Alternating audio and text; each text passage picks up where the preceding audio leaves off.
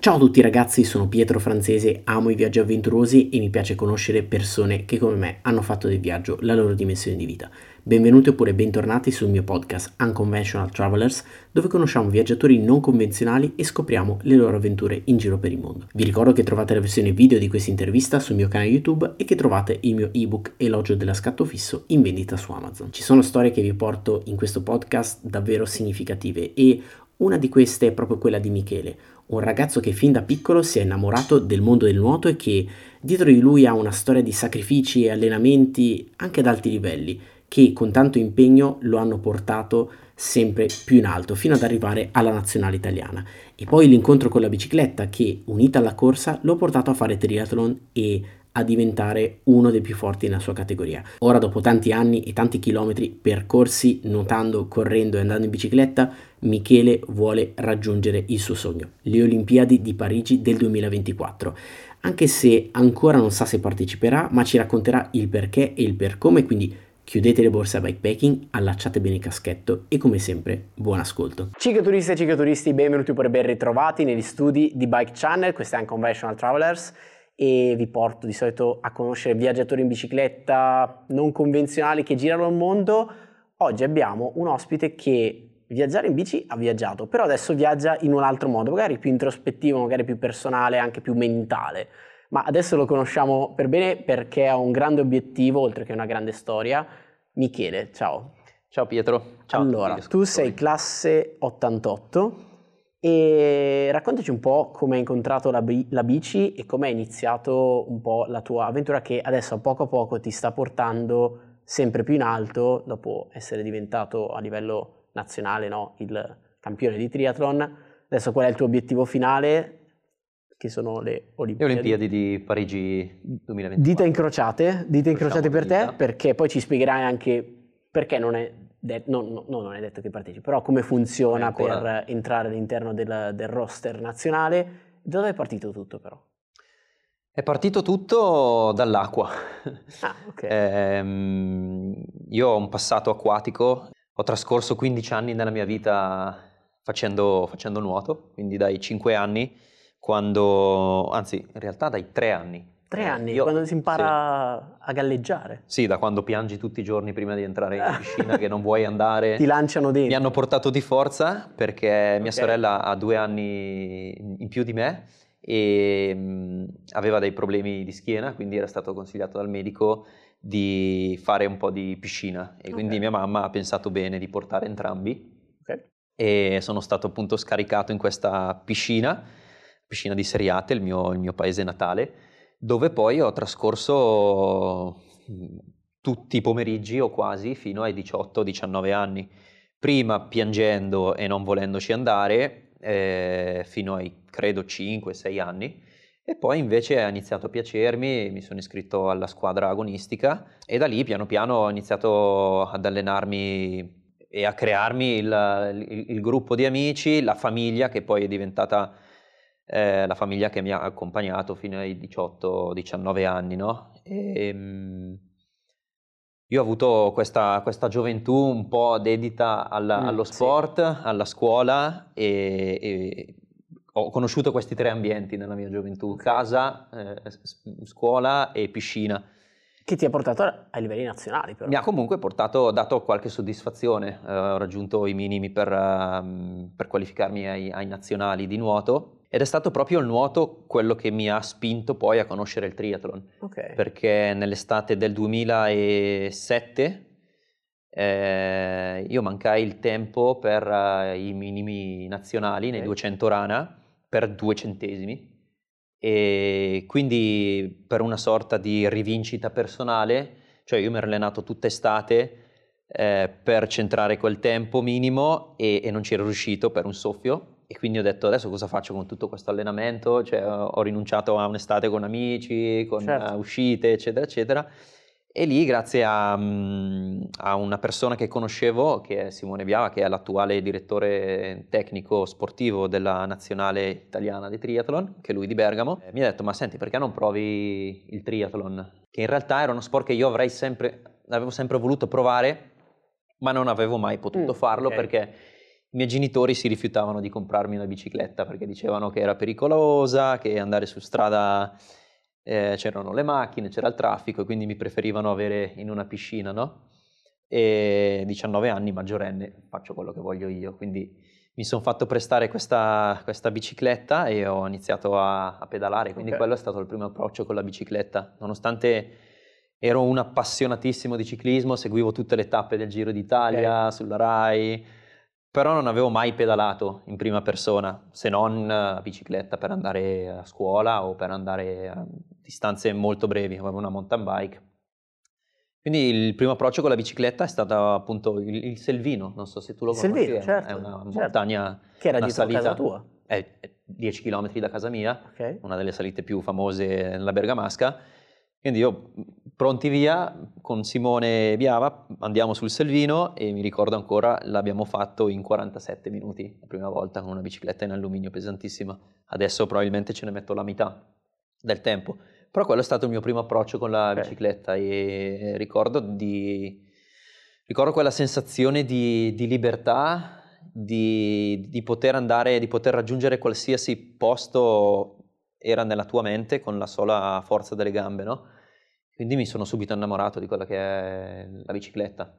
E poi anche venendo appunto dal nuoto, quindi tutti i giorni cloro, piscina, ambiente chiuso, linea blu sott'acqua, mm, l'essere è molto diverso, aperta, diciamo così. Eh, sì, era, era, una figata, Quindi un'altra cosa. È stata un po' una conquista di libertà che poi però con il tuo trasferimento in Spagna ti ha anche dato l'occasione di viaggiare un po'. Sì, il trasferimento, eh, prima c'è stato il trasferimento in Inghilterra, a Londra, okay. dove avevo una bicicletta per fare mm, casa, casa lavoro. Commuting, sì. Sì, eh, odiavo la metropolitana e nonostante odiassi il clima piovoso di Londra andavo comunque tutti i giorni avanti okay. e indietro in bicicletta. Bello allenamento mentale anche quello. Un bello allenamento mentale. E, mm, e poi appunto a Londra eh, la bicicletta l'ho usata per un paio di viaggi brevi, ho fatto Londra-Brighton, che è un okay, classico, sì. senza ovviamente sapere un la 115 km, 120 mi sembra, più o meno. Sì. L'ho fatto una volta da solo, una volta con un amico, ma è stata proprio un'avventura, cioè occhi chiusi, andiamo a via. sud, più o meno arriveremo al mare. È a sud, quindi vai, tiro una linea dritta e via. Andiamo, è, stato, è stata una bella esperienza e fino a poi arrivare ai primi viaggi veri e propri, eh, che sono stati intorno all'anno 2010-2012, quando appunto vivevo in Spagna, a Barcellona.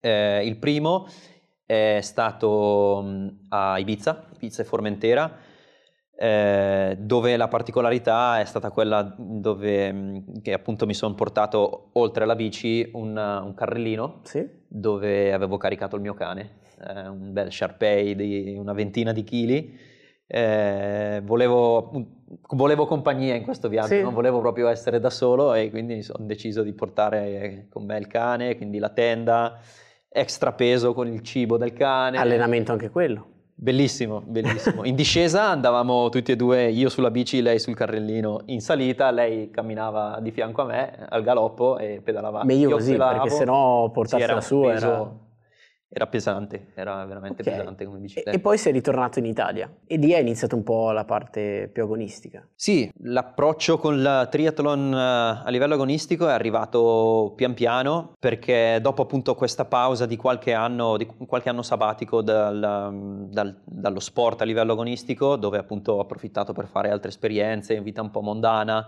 vita loca anche a Barcellona, no? amici, serate, cosa che non avevo fatto fino, fino, fino all'epoca. Hai recuperato? Ho recuperato.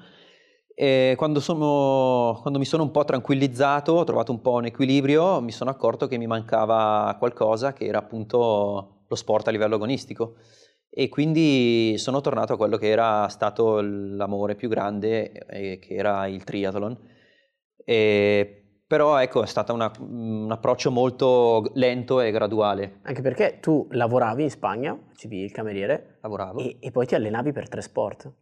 Sì, mm, mi allenavo nei ritagli di tempo. E nonostante questo sei riuscito ad avere dei piazzamenti più che buoni. Sì, mm, decimo posto a livello nazionale spagnolo nel 2014. Cioè, ripetiamo ancora una volta, mentre faceva otto ore di cameriere in piedi e poi si allenava per tre sport. Quindi se c'erano persone che invece lo facevano di mestiere, quello del triatleta, tu invece lo riuscivi a fare con dei buoni livelli facendo un lavoro, tra virgolette, no, normale.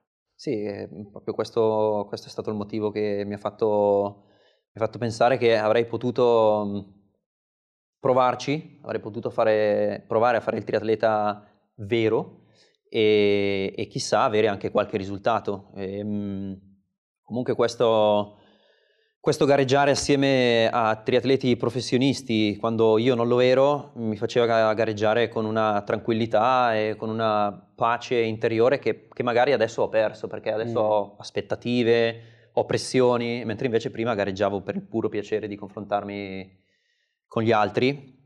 E, ehm, però insomma, da cosa è nata cosa, eh, da risultato è arrivato risultato, arriva l'anno 2017, anno in cui eh, mio padre soffre di una, di, un, di, un, di una grave malattia e mh, mm, questa cosa mi ha, mi ha, fatto pensare che mh, mm, è banale dirlo, però è veramente così, che la vita è corta, che un giorno ci siamo e il giorno dopo potremmo non esserci e che quindi in questo tempo che abbiamo a disposizione dobbiamo, sfruttare, dovremmo sfruttarlo a pieno e dobbiamo sfruttare le nostre le nostre abilità più grandi e raggiungere gli obiettivi più grandi che abbiamo senza, um, senza accontentarci, no? Certo. Io era da anni che avevo questa ambizione di, mm, di, provare a essere un triatleta vero, ma non ci avevo mai provato seriamente. Questa è stata um, la goccia che ha, che ha, fatto traboccare il vaso, no? Qualcosa che mi ha spinto a provarci veramente. Oltre al fatto che volevo tornare in Italia per stare vicino alla mia famiglia, a mio padre, a mia madre a mia sorella. E, um, torno in Italia, nell'estate del 2017 conosco Fabio Vedana e Simone Diamantini, che sono i miei due allenatori, e li ho conosciuti in un training camp uh, a Livigno. Loro erano appunto, stavano organizzando questo training camp con la squadra che è la, la DDS, squadra per cui gareggio adesso. E, um, e mi hanno detto perché non vieni, ci conosciamo, ti alleni un po' con noi, capisci come funziona. Io da, da, viaggiatore un po' vagabondo sono andato col mio furgoncino e ho detto, e loro mi hanno chiesto, ma dove dormi? No, no, io mi arrangio, dormo nel furgone, okay. tranquilli. E dopo la terza notte ho chiesto asilo sul divano perché faceva un freddo un porco. Okay. C'erano zero, nonostante fosse agosto c'erano zero gradi, quindi... E poi io andavo cioè, un po' all'avventura, no? Però mi sono accorto subito che l'alto livello non è... È un'avventura però che va vissuta con certi tipi, tipi di comfort, quindi devi pensare molto al, al riposo, al recupero, all'alimentazione. All'alimentazione, certo. Quindi tutte queste cose che magari tu non avevi mai considerato, che però ti rendono un triatleta professionista. Sì, ti fanno fare lo step uh, al, livello superiore. E questo comunque primo approccio è andato, è andato bene. Eh, loro mi hanno proposto di, di tornare in Italia, di, di andare a, appunto a Settimo Milanese ad allenarmi con loro io in realtà non volevo perché dicevo che Barcellona era il posto migliore per far triathlon, per allenarsi, eccetera, eccetera, però dopo qualche mese mi sono accorto che, mm, che se volevo diventare, mm, se volevo prendere seriamente il, il triathlon dovevo allenarmi certo. con un allenatore che mi seguisse ogni giorno, dovevo allenarmi con un gruppo di triatleti che facessero, prendessero il triathlon seriamente come l'avrei voluto prendere io e quindi sono tornato in Italia, sono approdato a, a Settimo Milanese e da lì beh, io mi ricordo che i primi tempi ero sì sempre stanco perché ero passato da allenarmi 15 ore ad allenarmi 30 ore, però lo vivevo come, come una vita semplice, no? Perché non facevi altro che allenarti, riposare, riposare e allenarti. Abituato prima a lavorare 8 ore. È una gran bella differenza. Era... Quindi per te è, è, anche grazie a questo che sono arrivati i risultati, perché poi tu nel 2019 sei riuscito ad arrivare al primo posto sì, a livello nazionale. Sì, eh, ci è voluto un po', il primo anno mm, insomma devi un po' abituarti alla nuova routine, alle pressioni, alle gare che comunque il livello di gara aumenta. Alto, sì. Prima magari mi trovavo a combattere per la decima posizione, poi in quell'anno, nel 2018, mi sono trovato più volte a, a lottare per la prima posizione. E a volte sono anche sono caduto vi ricordo due gare, Bardolino e i campionati italiani di duathlon in cui ero in prima posizione, sono, sono steso con la bici, e, ehm, però fa tutto parte del gioco, no? un po' di, gli errori si, li commettiamo tutti, poi dagli errori si impara. Quindi abbiamo iniziato a costruire un po' quello che è una, una routine di allenamento, ci è voluto del tempo perché io mi abituassi e comunque avevo già 30 anni, nel 2018 io ho compiuto 30, 30 anni. Come età è vecchia, tra virgolette?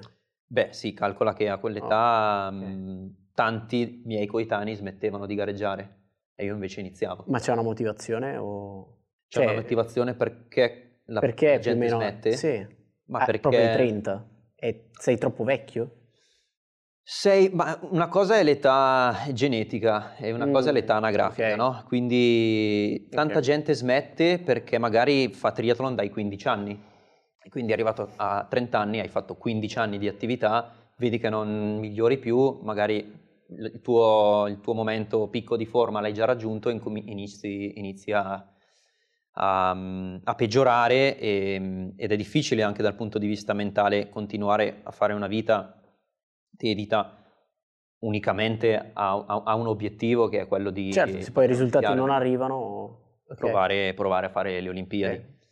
E questa è l'età anagrafica, no? Poi c'è l'età genetica che è quella che tu ti senti. Io non mi sento come una persona, non mi sentivo, non mi sentivo all'epoca un trentenne, non mi sento adesso un 35enne e mi sento ancora un, un ventenne eh, energico, con la voglia di, di, di scoprire. Fa- di far fatica, te lo dico io, perché fai una fatica assurda, cioè è proprio il piacere della fatica che... Cioè ti devi piacere questa cosa qua. Sì, non devi stancarti di far fatica. Ok. E dal punto di vista mentale questo è proprio un viaggione che tu fai. Cioè, step by step devi portare a termine prima il nuoto, sì. poi c'è la bici, giusto? E poi la corsa alla fine. È un bel... dal punto di vista mentale uno deve essere abbastanza stabile per riuscire a portare a casa uno, due, tre in sequenza, facendo anche un tempo. Facendo il minor tempo possibile. Infatti in queste tre discipline non c'è, non c'è una, una, pausa, no? quindi quando si inizia col nuoto poi si pedala e si corre e non ci si ferma, il cronometro non si ferma mai fino alla fine.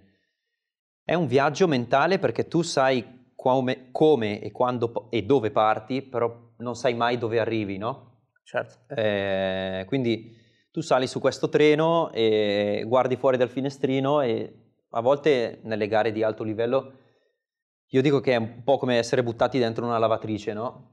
E questa lavatrice inizia a fare um, una centrifuga che tu non sei padrone di quello che ti sta succedendo, tu sei un po' in balia degli avvenimenti che ti succedono, no? Okay.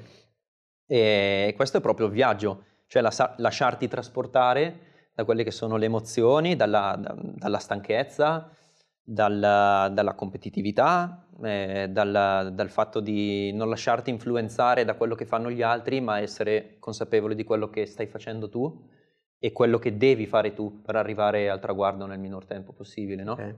E in questo viaggio, come in ogni viaggio, tu sai sicuramente arriveranno dei, dei momenti di difficoltà, degli imprevisti e tu dovrai reagire, dovrai reagire nel minor tempo possibile prendere delle t- decisioni che devono essere delle decisioni vincenti e vincere questi momenti di, di, di difficoltà, no? Cioè la, quando arriva la stanchezza, quando arriva il segnale al cervello che le tue gambe sono stanche, tu devi cercare di spegnere quel cervello o, o comunque ricevere il segnale, ma eh, andare avanti comunque. Ma ti è mai successo? Quindi, sì, sempre. Sempre? cioè, nonostante tutta l'esperienza, ti capita ancora adesso? Beh, se non sei stanco vuol dire che non stai andando al massimo. Giusto, giusto anche questo. Ok, sì. beh, è abbastanza impressionante da sentire, più che altro perché appunto rispetto a tipo come mi muovo io è un modo molto più veloce. Però è anche vero che ti vedi, tra virgolette, perché poi non so quanto durante tu la gara tu ti goda il panorama, però sperimenti un luogo come nessun altro, cioè acqua, mm. bici, corsa, quindi anche con velocità diverse. Però poi tu di fatto durante la pedalata, durante la corsa non è che ti guardi tanto attorno. No, non tanto. Mm, magari lo fai nella familiarizzazione. Perché fai... il percorso lo sai prima, sì. giusto? Quindi te lo puoi studiare un po'. Per esempio quest'estate ad agosto abbiamo fatto il test event della gara di Parigi 2024 c'è stata la stessa, la stessa, identica gara che si farà alle Olimpiadi okay. un anno prima, sullo stesso percorso. E, e, io giorni prima la vedevo, la Torre Eiffel, capivo che ero a Parigi, vedevo i ponti, la Senna, Poi però in gara sinceramente se mi chiedi sei passato Beh, sulle Champs-Élysées certo. Sì, boh, probabilmente. Devo andare so, a vedere il mio Strava. Ok. esatto. Cioè sei in, un, sei in trance in quel momento lì, non, non, capisci molto, sei concentrato su quello che stai facendo. Ok. Wow, Purtroppo è... non ti godi tanto il, il paesaggio come te lo potresti godere come in un tipo di viaggio che, che, fai tu. Ahimè, perché anche io sono un viaggiatore e mi piacerebbe ogni tanto frenare eh, questa, questo treno lanciatissimo e guardarmi intorno e, e, e, godermi un po' di più il, il viaggio. Però, insomma, La so gara che quello che sto facendo non è infinito. È un'altra cosa, certo. È un tempo della mia vita che durerà sì e no 3, 4, 5 anni poi finalmente potrò frenare un Potrai po'. riposarti. Godermi... Anche perché adesso no, questa di Parigi è un po' la tua, diciamo, a 35 anni e potrebbe essere la tua ultima grande sfida. Sono consapevole che sarà la mia prima e ultima grande possibilità di, di gareggiare le Olimpiadi. È una gara che preparo da, da 5 anni, da quando sono tornato in Italia ma forse anche ancora di più, da 30 anni, da quando ho iniziato a fare nuoto wow. da bambino. Cioè, okay. come se io da 30 anni che, studiando, che sto studiando per, per, questo esame e quindi mhmm, c'è un po' di, di tensione, di adrenalina in... positiva comunque. Eh, voglio, voglio, anche godermelo questa esperienza, non voglio solo avere l'obiettivo del, del risultato, ma anche mm. sfruttare un po' questi, questi, mesi che mi separano dalla, dall'Olimpiade, no? questo viaggio. Anche perché tu hai conquistato un posto per la nazionale, però non sai ancora se quel posto sarà per te. Spiegaci un attimo come funziona questa parte qua. Sì, in teoria matematicamente dovrei essere dentro nei primi 30 del ranking eh, olimpico. Adesso sono 22esimo, mancano 3 4 gare alla chiusura. A livello mondiale a livello mondiale, sì, ranking olimpico. Non male. E mancano ancora 3-4 gare alla chiusura del, del, del ranking olimpico, del, del, periodo di qualificazione, quindi mal che vada, anche se io farò male le prossime gare, la mia attenzione è farle molto bene, quindi migliorare certo. ancora questo ranking, dovrei essere dentro i primi 30 e grosso modo i primi 60 vanno alle Olimpiadi. Eh, poi però la federazione eh, sarà la federazione che sceglierà chi andrà all'Olimpiade. Eh, la federazione italiana eh, ha, ehm, ha, selezionato dei criteri di qualificazione diretta che erano distribuiti ga- su alcune gare dell'anno precedente e sulle gare mh, del 2024, e, però ha, nessuno ha ancora raggiunto questi criteri di qualificazione diretta.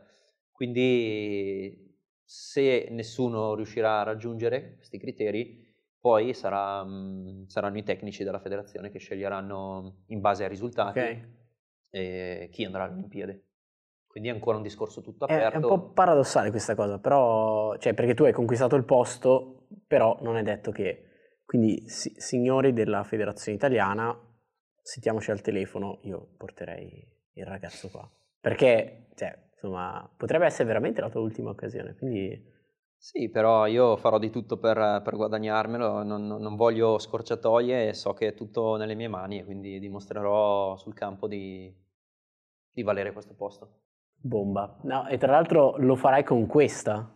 O comunque non proprio, propriamente questa, perché adesso è uscito il nuovo modello. Esatto, giusto? dovrebbe arrivare fra qualche settimana l'SL8, questa è la SL7 di Specialized. Ehm, comunque un, un buon mezzo, un, discreto mezzo, sì. Un ottimo mezzo con cui ho gareggiato gli ultimi... Monti un 52-36. 52-36, un 11-28, eh, montata interamente Durace, quindi top di gamma. Mm, particolarità del triathlon, ehm, che adesso sono, sono, proibite, però io le ho rimontate, okay. perché in allenamento posso usarle. Puoi farlo, sì. Ehm, le, le prolunghe, quindi le prolunghe per una posizione più, certo. più aerodinamica, valide nelle gare no draft, mentre invece io eh, le gare che faccio sono con draft, quindi poi quando inizierò a gareggiare a livello internazionale le, le, toglierò, però adesso in allenamento e anche in ottica futura perché dopo le Olimpiadi il mio progetto sarebbe quello di passare le lunghe distanze, quindi Ironman e mezzi Ironman. Ultra cycling anche? Ma magari una volta un viaggetto assieme ce lo facciamo, perché no? Io vengo in van però. Va bene. Ok. ah, però no- non lo sapevo delle prolunghe, tra l'altro. Perché Sì. sono state tolte? Perché iniziavano a vedersi dei- degli scatafasci che erano, Ah, er- non ok. erano più sicuri. La gente Mm. si metteva in gruppo, in prolunga, e quindi sono state valutate non troppo sicure.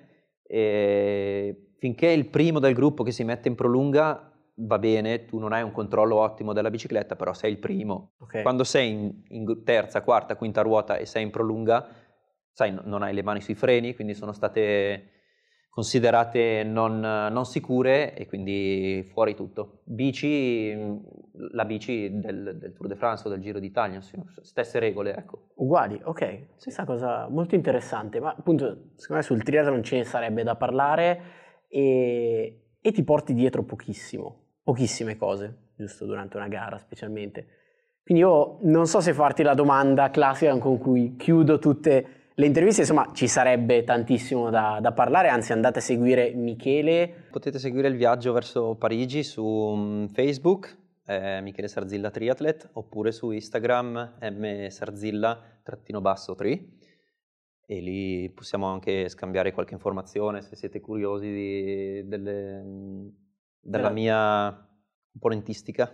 No, infatti, perché quando si fa triathlon comunque ci si porta pochissima roba dietro, quasi niente, anzi.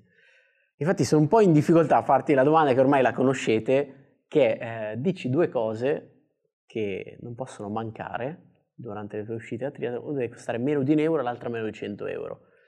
Questa forse è una delle volte più difficili. Allora, meno di un euro sicuramente gli elastici, Gli elastici? gli elastici per le scarpette di- della bici. No, tu devi aspetta, sapere- aspetta, non la so questa, vai. Non la sai. Allora, le scarpette da bicicletta eh, sono delle scarpe speciali. Perché Quindi, devi sia correre. no, eh. perché vanno lasciate montate sulla Ah, bicicletta. vanno lasciate montate? Sì, io quando Uh. prendo la- esco dall'acqua, arrivo in zona cambio, prendo la mia bicicletta, le scarpette sono già Sono già montate. attaccate? Sono già attaccate. Ok. E quindi per, ehm, si attaccano ovviamente mh, con il pedale, con l'attacco classico, però poi devono rimanere orizzontali e quindi questa scarpa sulla, sulla punta ha come un laccetto, sulla- sul tallone ha come Sì. un laccetto che io eh, aggancio al telaio della, della bicicletta attra- tramite un, un Ok. elastico, un banale elastico di Deve rimanere in Plastico. posizione. Deve Quindi rimanere sono tutte in orizzontale. in orizzontale. Ok. Quindi questi elastici Meno di un euro. meno di un euro, ma nessuno mai ce li ha. Nessuno mai, cioè in zona cambio tu arrivi a un triathlon e c'è un, un- un mercato nero dell'elastico perché Ah, sì. nessuno lo porta e chi ce l'ha lo deve dare per tutti, quindi alla fine chi ce l'ha costa di più di un euro. Costa di più di un euro, un però- intero in giro. Andate alle gare di triathlon con gli elastici. Con gli elastici. Non rubateli a Michele che c'è altro a cui pensare. Oppure andate con più elastici di quelli che vi servono, E vi così li fate tanti potete amici. dare. esatto. Conoscete un po' di persone. E quella meno di 100? Meno di 100, mm, la vaselina. Ah, come, come mai?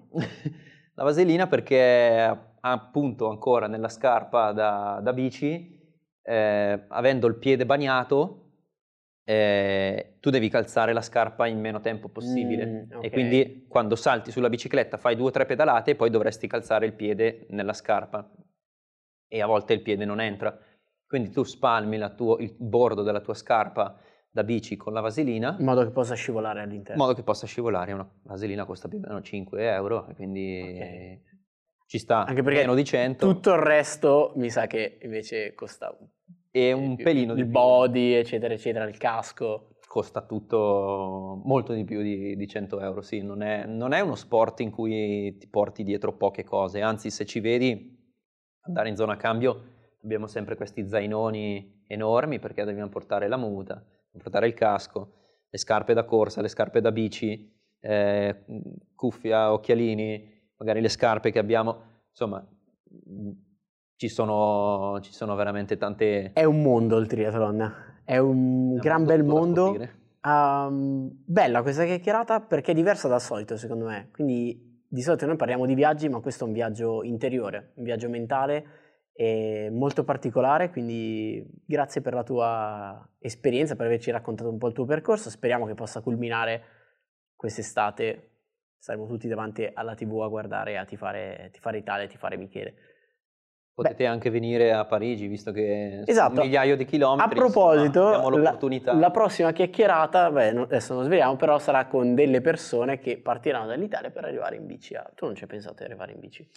Io ho un progetto simile, ma opposto, nel senso che ah. ci ho pensato di andare okay. a Parigi in bicicletta, però danneggerei mm. quello che è la preparazione, certo. l'allenamento. Però mi piacerebbe tornare da Parigi Bello in bicicletta. questo. Con, quindi, con una bicicletta? Con questa o quella che trovi. Che sarà, tanto dopo Parigi vale tutto, quindi... Fantastico, allora magari ti aspettiamo per raccontarci il tuo viaggio di ritorno. Molto volentieri. In bocca al lupo Michele. E beh, insomma, un saluto a tutti e andate a seguire Michele perché potrebbe regalarci delle soddisfazioni. Ciao. Ciao ciao.